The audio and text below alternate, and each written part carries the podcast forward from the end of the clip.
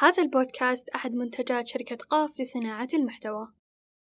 السلام عليكم. أنا آلاء إبراهيم وده بودكاست حس.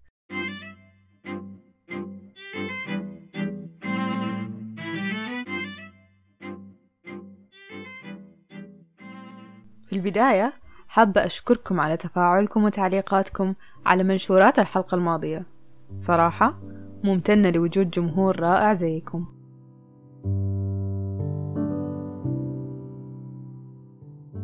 زي ما قلنا في الحلقة الماضية الحلقة دي حتكون عن الهرمونات وتأثيرها على المزاج. ولما نقول هرمونات ومزاج ومشاعر أتوقع في فكرتين هم اللي حيجوا على بالنا أول شي. الفكرة الأولى هي هرمونات الأنوثة وتأثيرها على مزاج الأنثى وكيف إنهم احتمال وارد لسبب شعور الإناث بالضيق والتقلبات المزاجية. الفكرة الثانية هي الهرمونات اللي مسمينها بأسامي مشاعر معينة. زي هرمونين السعادة السيروتونين والدوبامين هرمون الحب الأوكسيتوسين وهرمون الضغط الكورتيزول. في الحلقة دي حأفصل عن الفكرة الأولى اللي هي هرمونات الأنوثة. لكن في البداية خلونا نعرف شنو هي الهرمونات.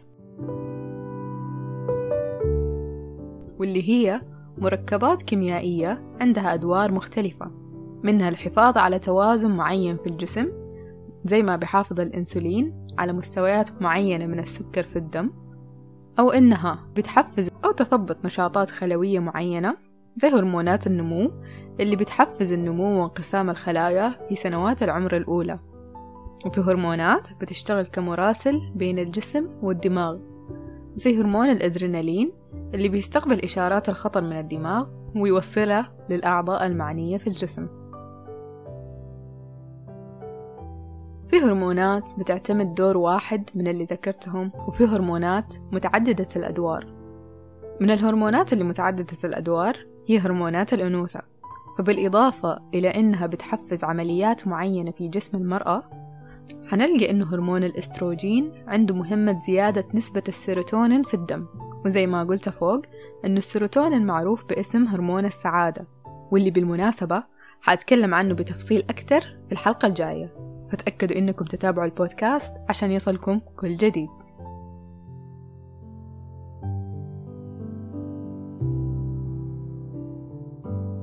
فزي ما قلت إنه الإستروجين بيزيد السيروتونين وبيحسن مزاج المرأة.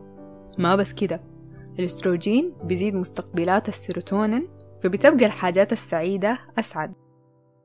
وممكن نلقى إنه الإناث بتسعدهم حاجات بسيطة بنسبة كبيرة. حاجات بسيطة زي الكلام الحلو مثلا. أما بالنسبة لهرمون الأنوثة الثاني البروجستيرون بيشتغل كمهدئ عصبي فبيخليها عايشة حالة من الاسترخاء والروقان. فوجود هرمونين الأستروجين والبروجستيرون بنسب عالية في جسم المرأة بيخلي عندها قدرة عالية على تحمل الضغوطات بدون ما تنهار.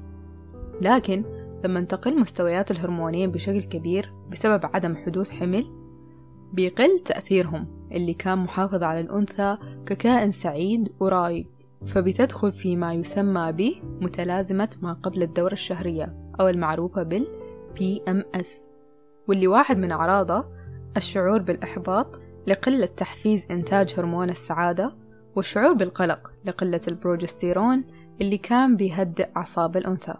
بس لأنه أجسامنا بتتفاعل بطريقة مختلفة مع أحداث الحياة ما كل الإناث بيواجهوا نفس مستوى التقلبات المزاجية الناتجة عن انخفاض مستوى هرمونات الأنوثة. في بنات أجسامهم بتدخل في حالة من الخمول وبتحس إنها عايزة تنوم طول الوقت عشان كانت متحملة ضغوط عالية وجا الوقت إنها ترتاح. في بنات بتحس إنها عايزة تكتر أكل حلويات.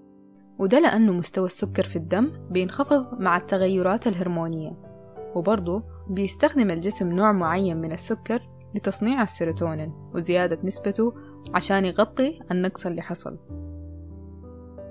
في بنات بيحسوا بحزن ورغبة بالبكاء وبتكون دي طريقة الجسم لتفريغ الطاقات السلبية. وفي طرق تانية أكتر بيستخدمها الجسم عشان يرجع لنفس مستوى التوازن اللي كان موجود قبل ما ينخفضوا الهرمونين.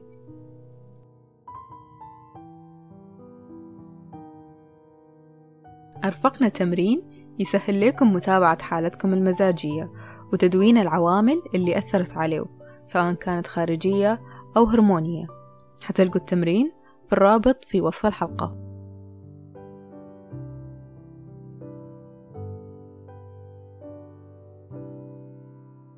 شعور الحلقة دي هو التعاطف.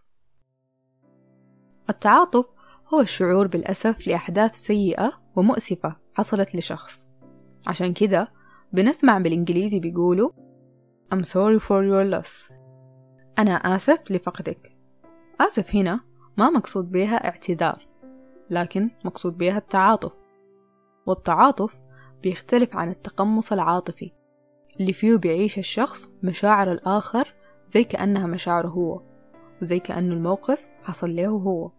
فبتستخدم العبارة أنا حاسي بيك وبيكون في فعلا مشاركة للمشاعر. زمان كنت بشوف إنه التقمص العاطفي سيء وما بيحل أي مشكلة. لكن بعدين استوعبت إننا ممكن نحتاج الاتنين. نحتاج ناس تتعاطف معانا وتصبرنا وبنحتاج ناس تتقمص معانا عاطفيا وتساعدنا نفرغ مشاعرنا بأريحية. وأنتو شنو رأيكم؟ وبكذا نكون وصلنا لنهاية الحلقة. شاركوني تعليقاتكم وآراءكم وما تنسوا تتابعوا الحلقة على منصات البودكاست عشان يصلكم جديدنا أول بأول. كونوا بخير وسعادة وإلى اللقاء.